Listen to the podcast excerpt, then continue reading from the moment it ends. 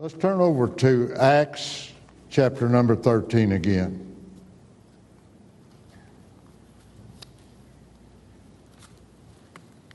Acts chapter 13.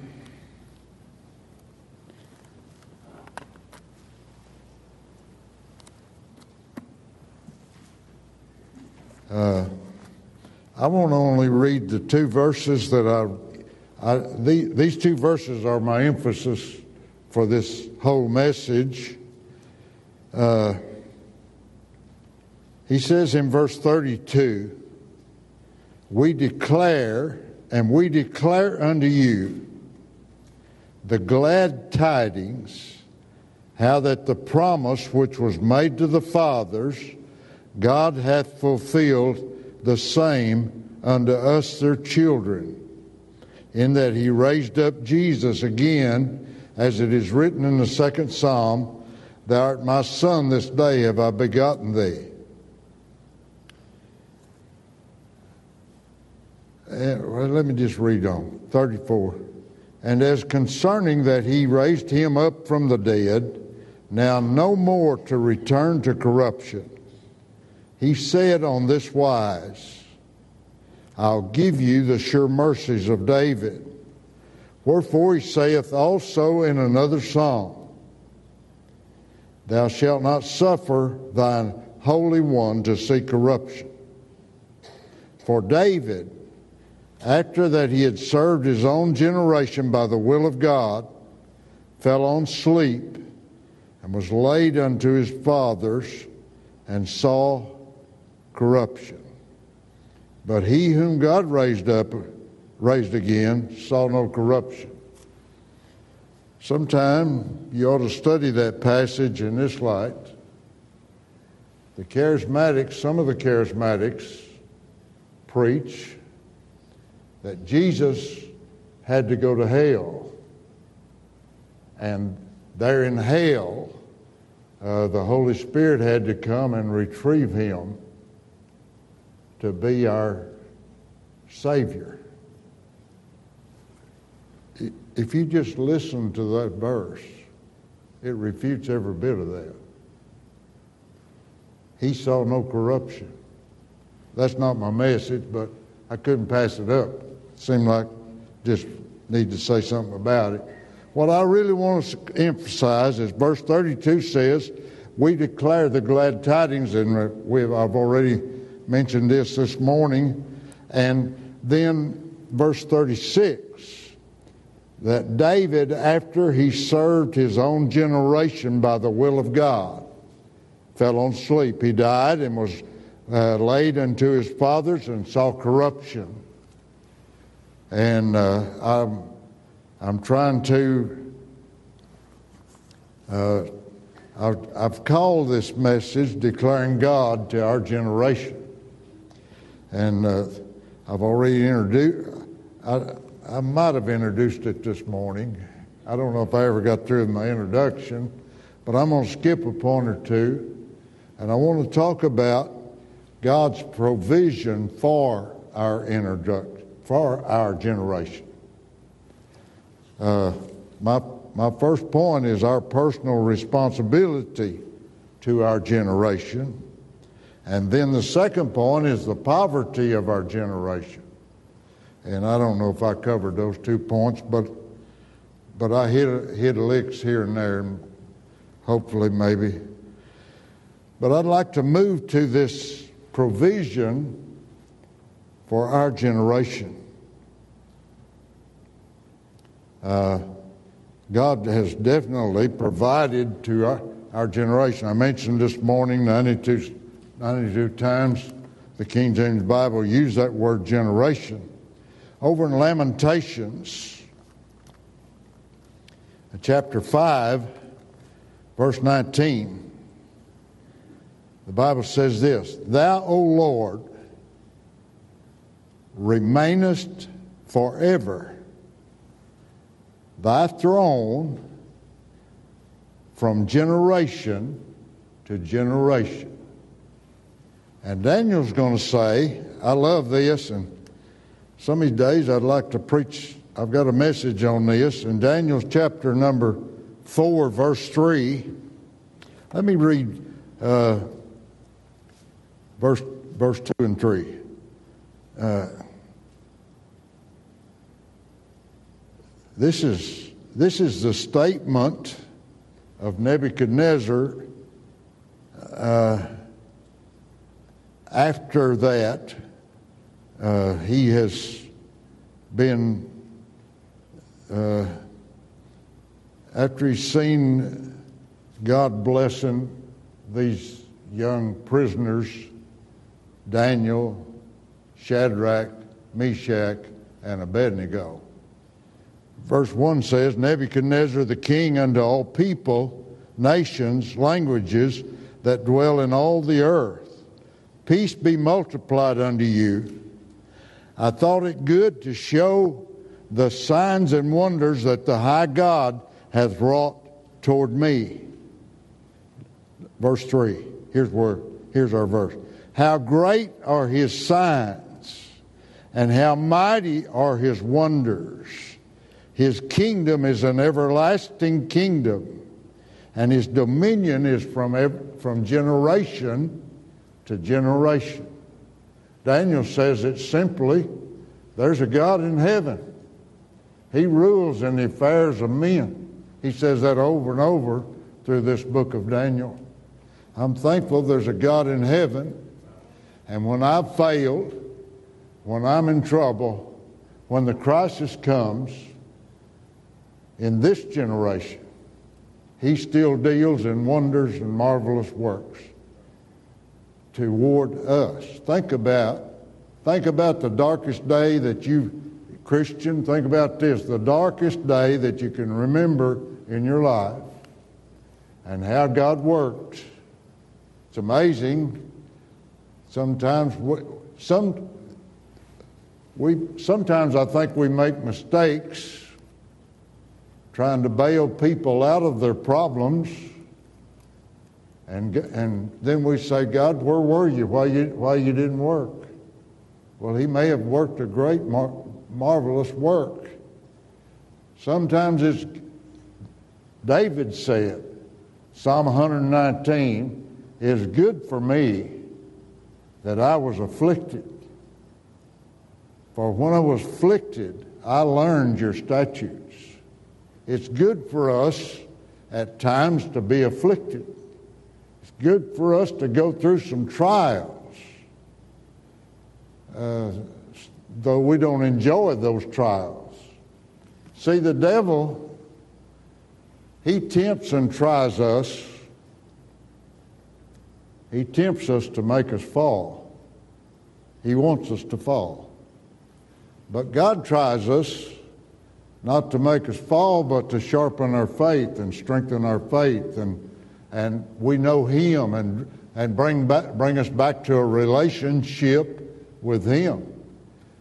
It's not, it's not too hard to pray when you get down to death door.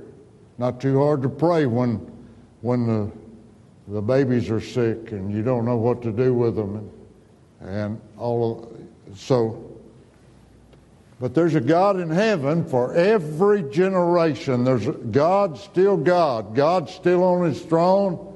Two times we've already read from generation to generation.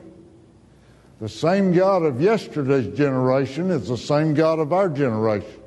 The same God who bailed out the three Hebrew children in a fiery furnace is the same God we serve. The same God that uh, was locked the jaws of the lions when Daniel was in the lion's den, that's our God. He's still on the throne. And so uh, so his reign. Let me see what I've got a psalm. Uh, what I'm, if you want to put a finger in Psalms, you can probably just stay there. I've got several Psalms to look at. The, the verse said David served his generation. What I'm going to preach tonight is, is the, the uh, prerequisites for serving this generation. If you depend on personality, you're going to be disappointed pretty quick.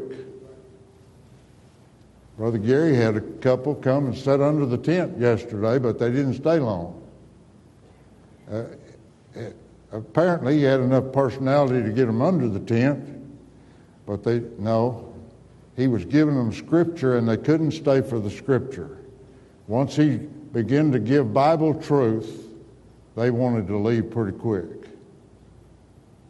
That's the way it works. So if you're depending on what you can do, you're going to be hurt. The secret, one of the secrets of serving this, hey, if there's ever been a, over in Philippians chapter 2, and and it's in Deuteronomy, it's several places through. He talks about a crooked and perverse generation. He said, he says in Philippians chapter 2, verse 15, that he said, Do all things, 14, do all things without murmuring and disputing, that you may be blameless and harmless. Listen to this the sons of God without rebuke in the midst of a crooked and perverse nation. He, over in Deuteronomy says, a crooked and perverse generation uh, a crooked and perverse nation among whom you shine as lights in the world. It's not our light, it's His light. And we are only lights as He shines through us. And so, uh, so uh, His reign, His word chapter 12 of Psalm, David said this. Verse 6 The words of the Lord are pure words, as silver tried in a furnace of earth, purified seven times. Thou shalt keep them, O Lord, and thou shalt preserve them from this generation forever. Get it? In David's generation, it was the Word of God. But he said the only hope of every generation forever is this Word of God. We can't leave I, I, this, this crowd that's, that's saying, uh, well, just pull back from some of that Bible truth and, and get a little bit more palatable to the to the visitors and the, and the, and the people around us. No, there's just one way, and that's in the Word of God. If we leave the Word of God, he said it's a, it's a forever book. Uh, there's plenty of scriptures, and you know them. You know some of them.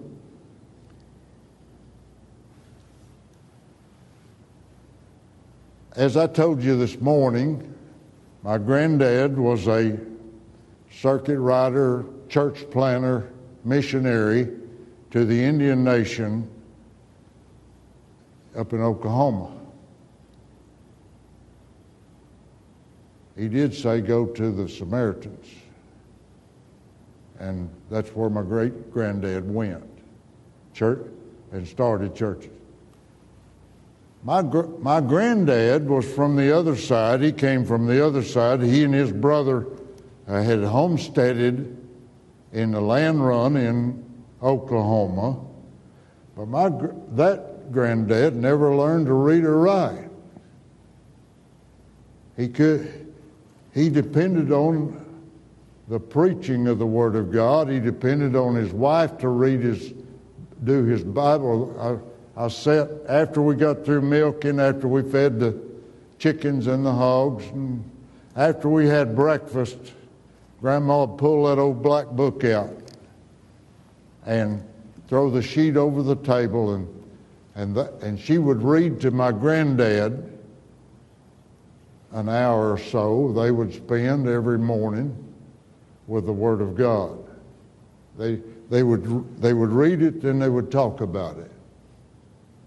And I got lots of Bible truth just sitting around in that kitchen with them by the wood stove and listening to uh, them preach to each other. My granddad was not ever a preacher. He couldn't have preached without being able to read. He never learned to read. But he had a reputation all through the community as being a man of prayer. And he was a soul winner. If you talked to him 15 minutes, he was going to ask you about the Lord. Do you know the Lord? My, my dad, who was a preacher, I, I said this morning at one time, I thought he was the greatest preacher in the United States. Best preacher I knew. I, I've prayed a lot of times, God, let me preach like my dad preached. Give me the unction and, and uh, burden that my dad had. But my dad's testimony of salvation was he had two older brothers that were out in the world. There were five boys in it and no, no uh, girls in that family. And his two older brothers were out in the world, and my granddad had a prayer altar down at the barn.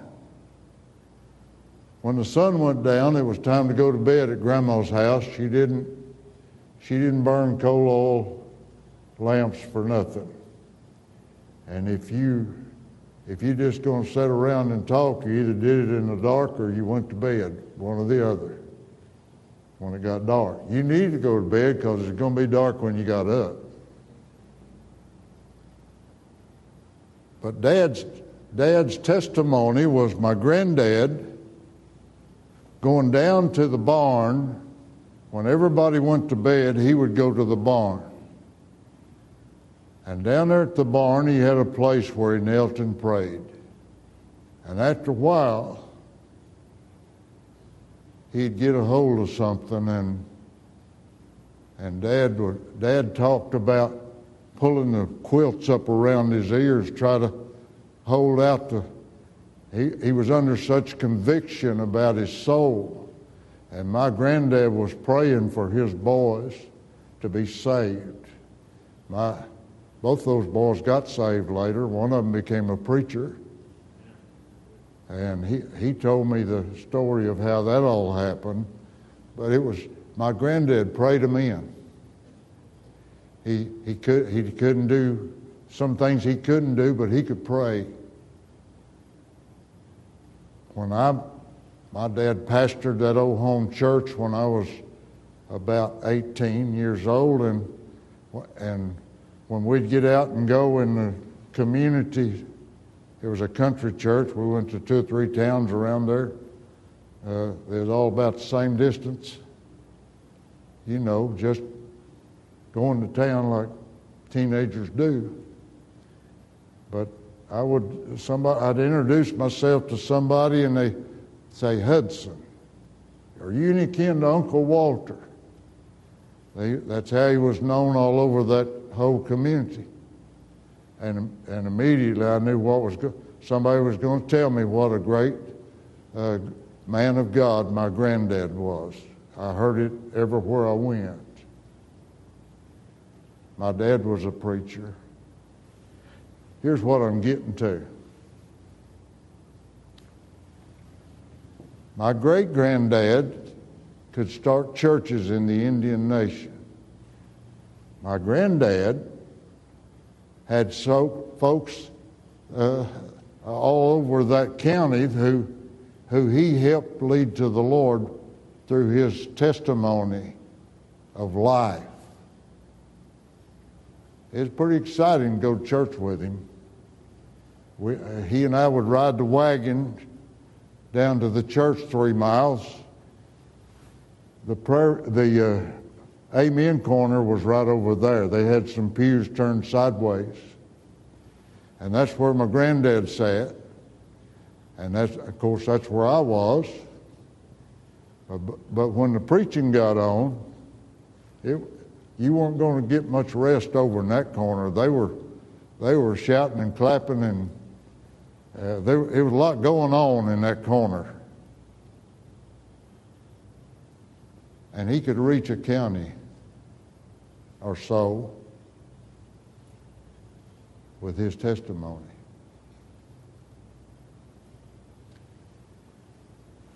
I was raised with all the cronies of my dad, all those friends who came by the house. And they immediately wanted to talk about the Lord, and I immediately would hit the back door. But you know, they impacted. Down in my heart of hearts, I wanted to know the joy that they had in Jesus. I wanted to know the power that they had with God. I wanted to know uh, just the personal relationship that would, would draw them to always fellowship around the things of God and the, and the, uh, and the Word of God and the prayer life that they had one on one with God. I wanted to know that. There's a verse over in John chapter 4. You remember Jesus spoke to the woman the, at the well in John chapter 4, and she left her water pots and went down to the city of Samaria. When Jesus said, Lift up your eyes and look on the fields, for they are white already to the harvest, in John 4:35, he was probably looking at those white-coated Samaritans coming out of the city headed to the water well because she had went and said, Come see a man that told me all things ever I did. Is not this the Christ? But down in the down in the latter part, I've got the verses. If you want them, you can look. I'm not going there, but in John uh, chapter number four,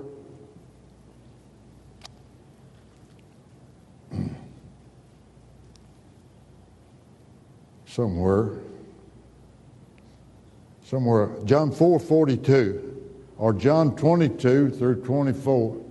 John 4 20, 4 42 is the verse I want.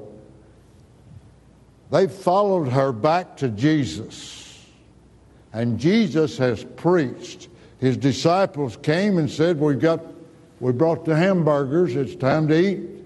He said, I've got meat to eat you know not of. And he continued to preach.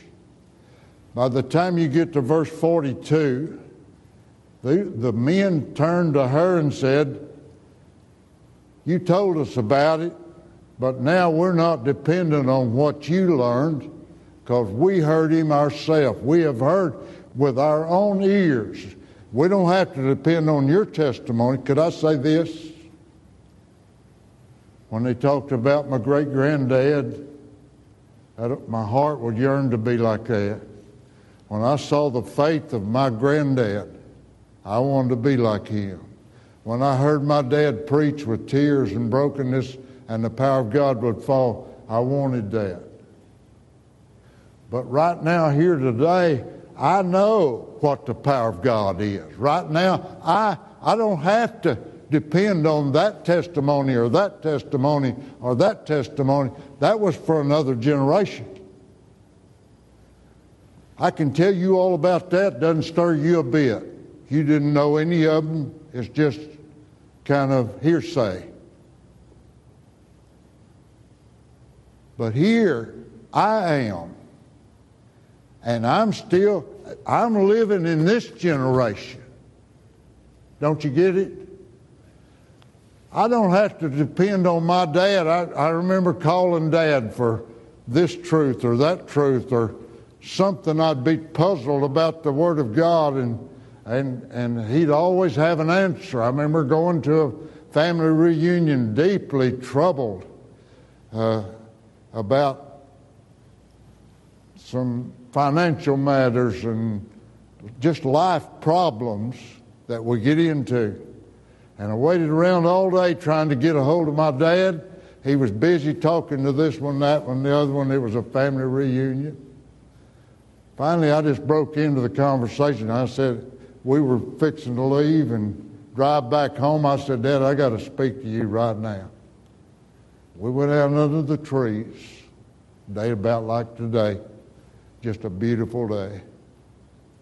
We're standing out there under the trees, and I broke down and wept and poured my heart out to my dad. You know what he did? He pulled me up close to him and he said, Let's just pray about it. And he didn't have any great wisdom. He didn't have a magic verse that I could apply to my situation. But he took me to the throne of grace. And in that prayer, God settled peace in my heart. He's not here anymore. If I've got a problem now, I could say with these Samaritans, now I've heard him. Now I've seen him. Now I know. I don't have to depend on that generation. Now in this generation, I know God's still God. I know Jesus is still the Savior. I know that He still gives love, joy, peace. He still has mercy. There's still grace for every hour of need. I know that right now. And I can help you know that. They helped me, all of them. My grandma was one of the best preachers I knew. While she was stirring gravy and making them big old biscuits, he could, she could put the truth of the Word of God on me. They helped me when I needed it in that generation. But that generation won't suffice for today. I can't go back to the wood stove and get help from grandma. I can't go back to the wagon and talk it over with my grandpa. I stop down there at the graveyard every once in a while, look, look at that grave and try, try to get some fellowship of some sort with my dad. It just doesn't work. He's not there. He's already over there. But in this generation, in this moment, there's a Savior. And the King of glory knows my name. One of the greatest verses in the Bible to me is Luke 22. Remember it? Jesus said, Peter, you're going to deny me three times before the cock crows. However that verse is. And Peter's saying, No, I'll never deny you. If I die, I'll never deny you. Before morning, he is, he's even denied that he ever knew him. But, but the next verse says, one of the next verses says, Satan has desired to have you that he may sift you as wheat. Hey, church, I don't know who you are. I don't know if you're a teenager. I don't know if you're a senior saint. I don't know how long you've been saved. I don't know what the situation is, but Satan has desired to sift you like wheat. Jesus said, John 10 10, the thief has come but for to kill, to steal, and to destroy. He's still the same thief. Peter said, There's a roaring lion going about, seeking whom he may devour. It's real tonight, it's where we are. But the rest of that verse says, This is what I love. Peter, Satan wants to sift you like wheat, but I have prayed for you. You know what? I need his prayers for me. I was, I was meditating on that verse yesterday as I was driving, and I just got overwhelmed with my need for, for, the, for the throne room power of the Lord Jesus Christ. I can't do it. I admit to you that I'm a very weak vessel. I can't do it. But I've got a Savior, and there's a God in heaven that rules in the affairs of men.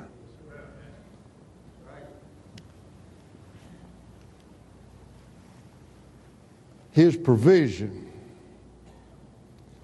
I am so glad that my Father in heaven tells of His love in a book He has given.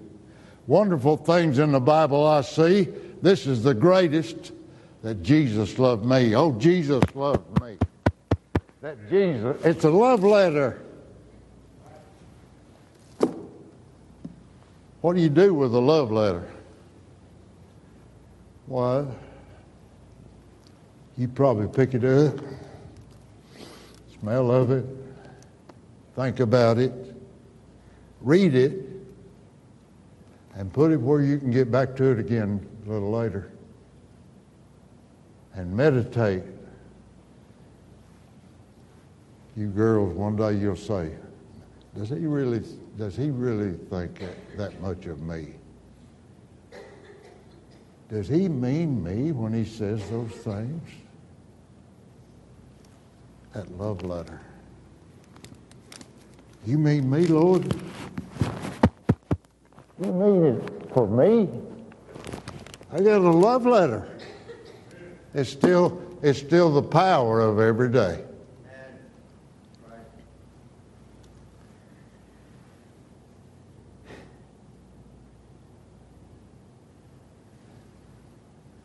I still have His mercy, His provisions. I've got provisions to, to be a servant to this generation. You read that, did you hear that verse? He said, I will give you the sure mercies of David. I've got his mercy. I, hey, were not for his mercy, I couldn't stand here tonight. Were not for his mercy, he would have destroyed me long ago.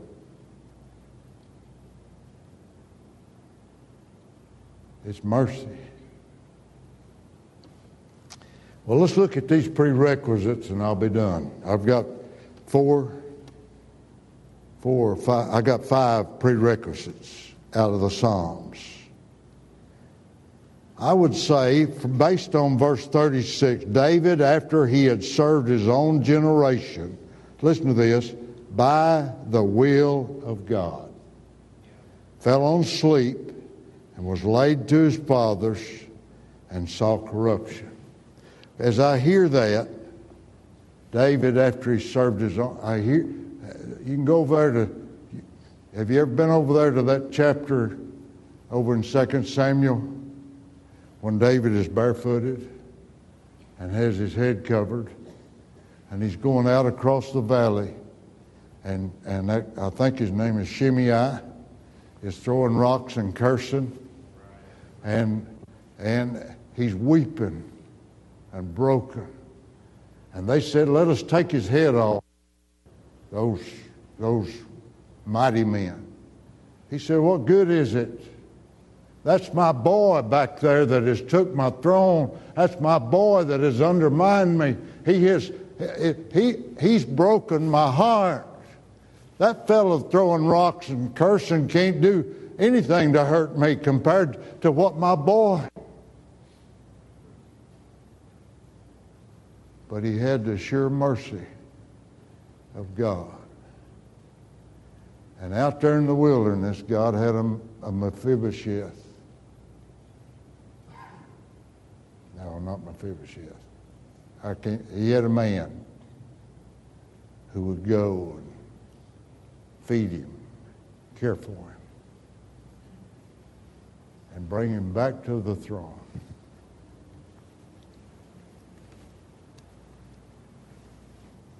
The mercies, the sure mercy. He says, he said, you, you can have that. But here's what it'll take. Psalm 42, one of my favorite Psalms, Psalm 42, verse 1.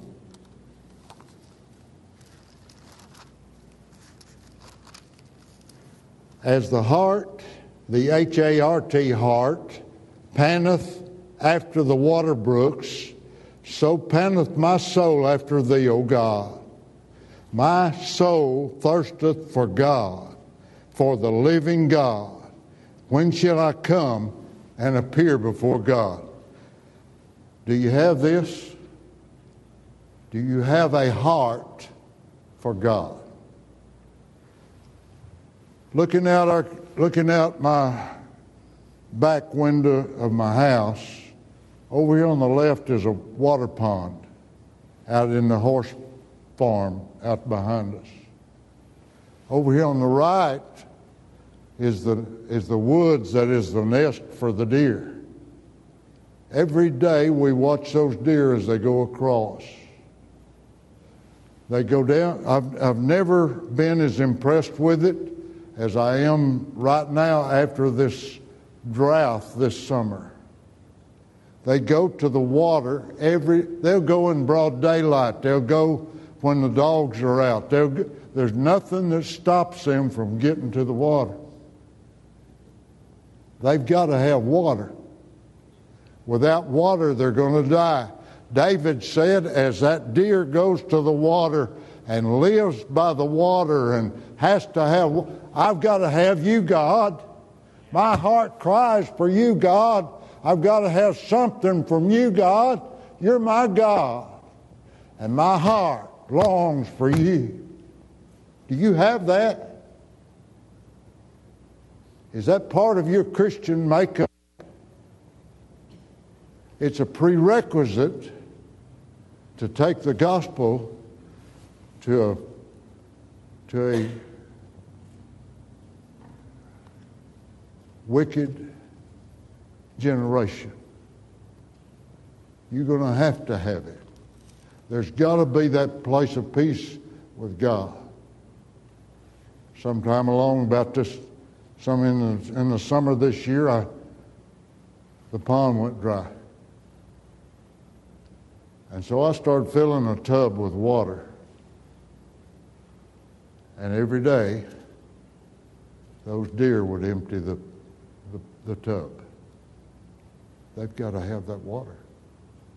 We've got to have Him. I mean, without Him, it becomes a sham. I mean, tinkling cymbals, sounding brass. A heart for God. There's got to be, if we survive, there's got to be a closet in our life somewhere. I read about the uh, the mother of the uh, who's the founder of the Methodist Church? John. Huh? Their mother, she had about 14 kids. And she said to her kids, when I've got my apron over my head, you leave me alone. I'm in my sanctuary with the Lord. So while the kid, 14, you imagine, she puts her apron over her head. And they knew that mama's alone with God. I don't know where your closet is, but you've got to have one. And, the, and there ha- I was reading a thing Somebody gave, uh, Tammy gave me a book the other day on Amy Carmichael.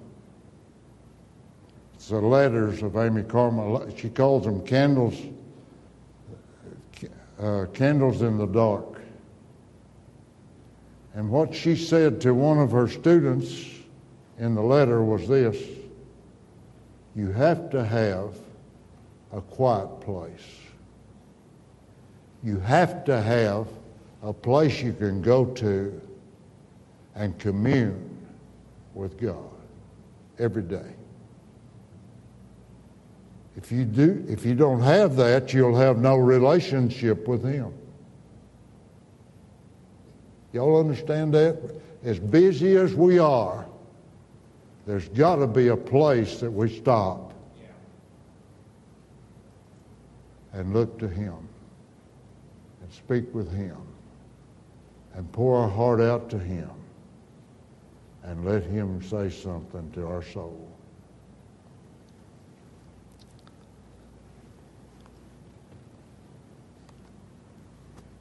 Psalm 119.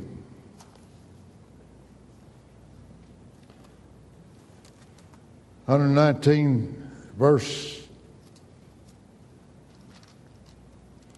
eighty nine says, "Forever, O Lord, Thy word is settled in heaven." I've used that verse a lot. Thy faithfulness, verse ninety, Thy faithfulness is unto all generations. What, what the psalmist is saying is get a hold of this word because it is given to all generations. Down in verse number 97. Oh, how I love thy law. It is my meditation all the day. Though thou through thy commandments hast made me wiser than mine enemies, and that, for they are ever with me. I have more understanding than my teachers, and so on. How do I get it? Meditation. I've had all kinds of recipes for reading the Bible through. I, I, I, I guess I started with three chapters a day and, and five on Sunday. And that'll get you through the Bible in a year. And I did that for a while. We had a singing group come through our church one time, just, I think it was two boys and a girl, or maybe three, I mean, two, two girls and a boy, or three girls and a boy, I can't remember which. But one of the girls, I was talking to her, and she said, I'm reading my Bible through every month this year. Well, think about it. She's a singer. They practice a certain amount. They have the concerts. They go from church to church. But she has a lot of time on her hands. She had no kids. They're traveling. And she was dedicating herself to spend time in her book. But it frustrated me. I'm the pastor. And I imagine that's the way you feel. But when I was an electrician, I wanted the best tools in the crowd, and I wanted to know how to use my tools better than anybody else in the crowd. I wanted to be the best hand on the job. As a pastor, hey, boil it down to carnal. Uh, you're paying me to study the Bible and teach you the Bible. That's what you're paying me for, right? When I get in this, this place, it's not personality, but it's Bible. That you wanting the Bible preached and you wanting truths out of the Bible, I better be studying. And so, in my mind, the pastor ought to be the greatest Bible reader and the greatest, the pattern for the whole church. Y'all see it that way? It ought to be that way.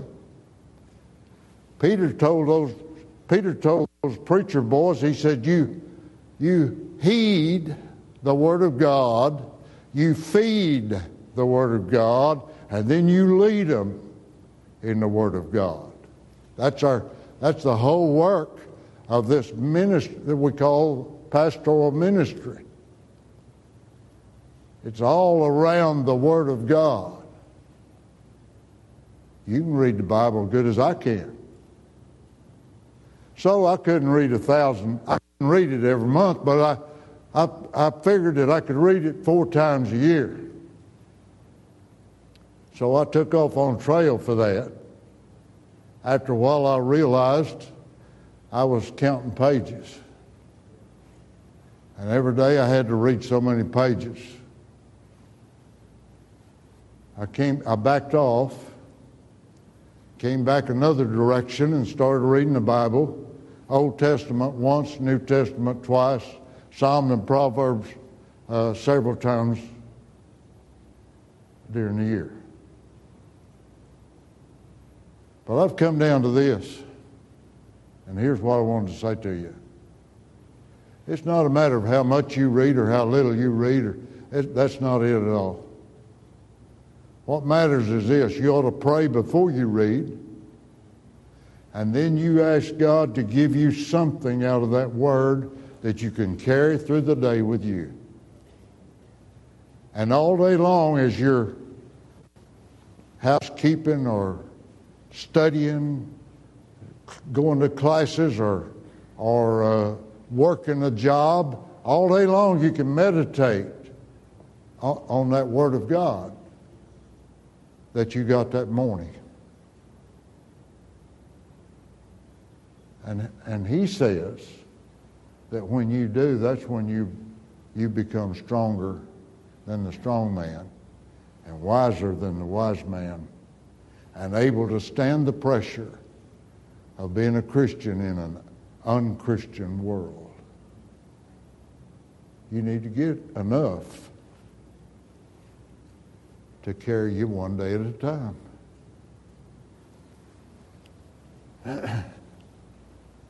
the Word of God.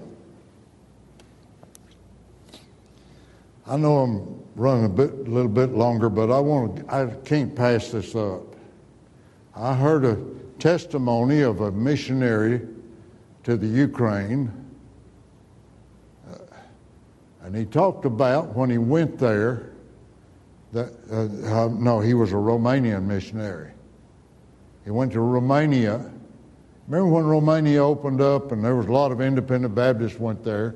I knew two guys that went there and tried to start preacher schools, things like that. But, but he said when he went there, the men, most of the men had been in prison for preaching the Word of God. The preachers had been imprisoned. And he said, as we, as we built our church, most of my uh, church was built up of those ladies wearing their kerchiefs around their neck, their head. And he said, one of those. The, you remember? You remember the smuggling of the Bibles? Y'all remember that when we smuggled Bibles into those Eastern Europe countries, into Russia? I, we had a missionary on the port of Houston uh, one of our mission conferences, we always went down to the port. And that day we took in three suitcases full of, of tracts and Bibles and what have you in the Russian language because we were going on that Russian ship.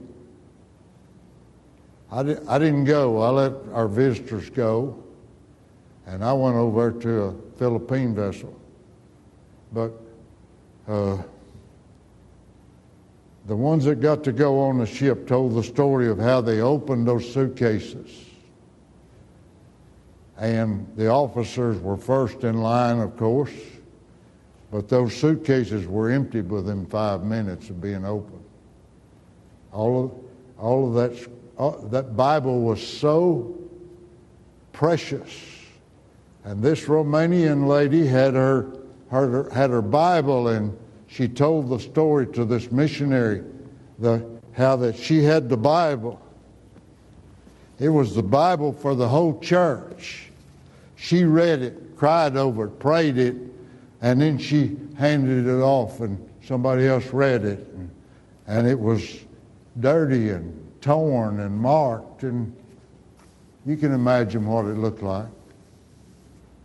And she was sitting in her house that night, reading her Bible.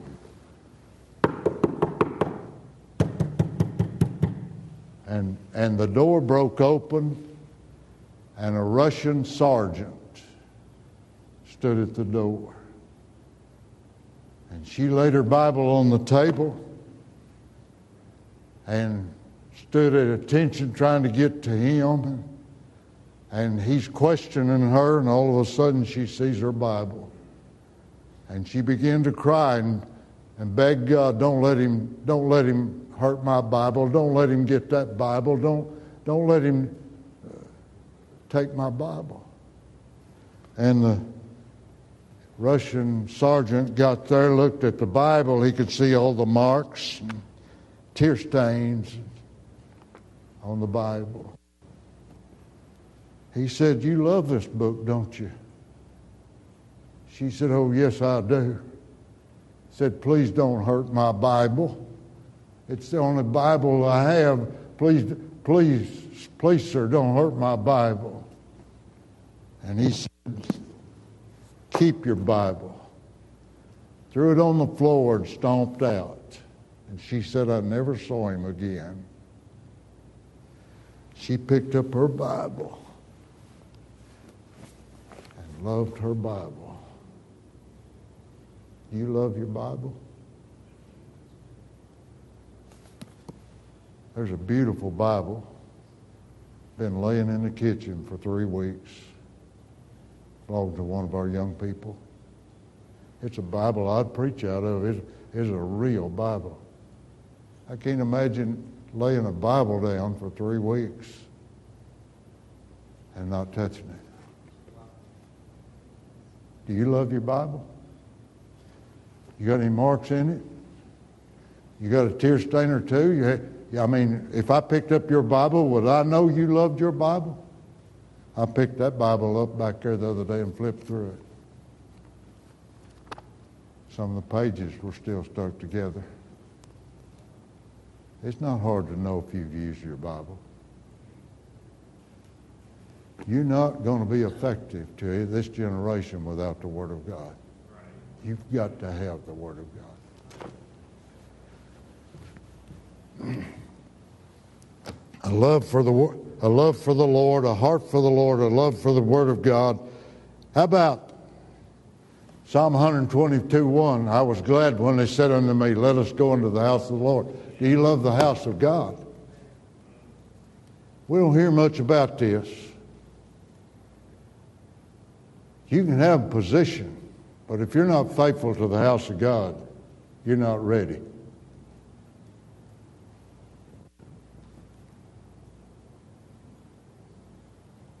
I'm not going to preach on this. I'm just going to just mention it. The greatest day of the week is the day you get to go to the house of God. Hey, we come in here, you become a blessing to me. I need to be a blessing to you. We, we refuel our souls at the house of God. We get filled back up, cheered back up, stirred back up to go back out to this, this wicked and, and perverse generation, the Bible called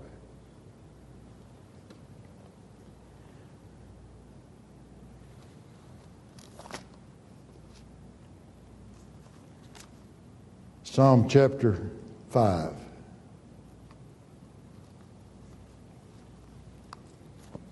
Verse 3.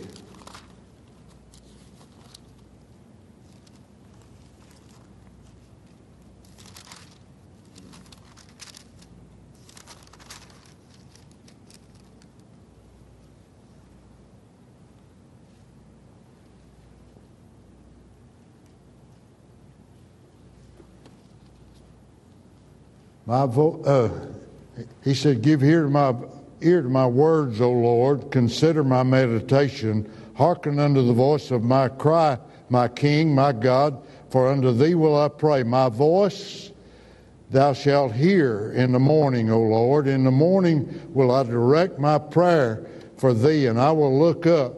For thou art not a God that hath pleasure in wickedness or evil uh, nor shall evil dwell with thee. The foolish shall not stand in thy sight. But as for me, I'll come into the, thy house in the multitude of thy mercy, and in fear will I worship toward thy holy temple. A dependence on answered prayer. Psalm 105, verse number 3. There's, it's, it's just. Uh, the, David says it over and over again. Psalm 105. Oh, give thanks unto the Lord, call upon his name, make known his deeds among the people, sing, sing unto him, sing psalms of him, glory ye in his holy name. Let the heart of them that rejoice seek the Lord. Verse 3. I don't know where my family would be tonight if that old granddad that couldn't read or write hadn't have had an altar down at the barn. If you'd been there, uh, his barn was not anything to brag about. It was just a little old shed-like barn with a, it had an overhang on it that he put grain bundles on. And that was the barn. Somewhere down there, he had his altar. He saved our family. He said, My dad got saved. I got saved. My wife got saved. Our kids got saved. My grandkids got saved. It's still going on, the result of that prayer life down at the barn. Another generation. And I've got one more over in Psalm 71. He said, I've been young and now I'm old. But help me, O Lord, to, to give thy salvation to this generation. I want to do my very best to give that Bible in a way that folks would hear it, receive it, be saved, and live for Jesus. We are the witnesses for this generation. We serve this generation. David served his generation. Let's stand. Father, please take charge. Help us, Lord, to humble our hearts before you. Help us to hear your word and help us to obey your commands. Take charge of each of us. Help us as a church to be all you want us to be. In Jesus' name I pray. Amen. Brother John? 215.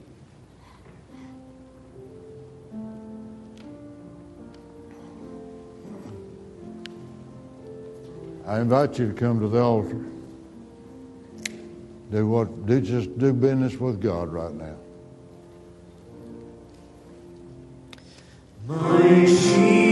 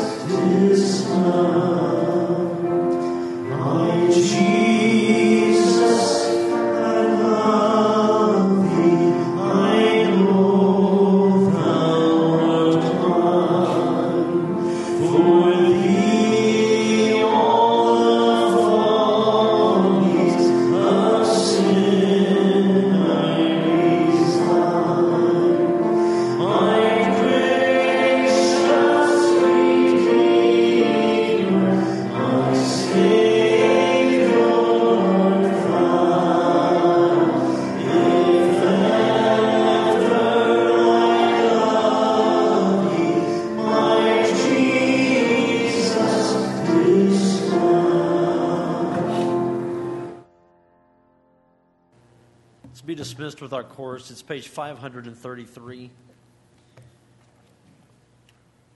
Till the whole world knows.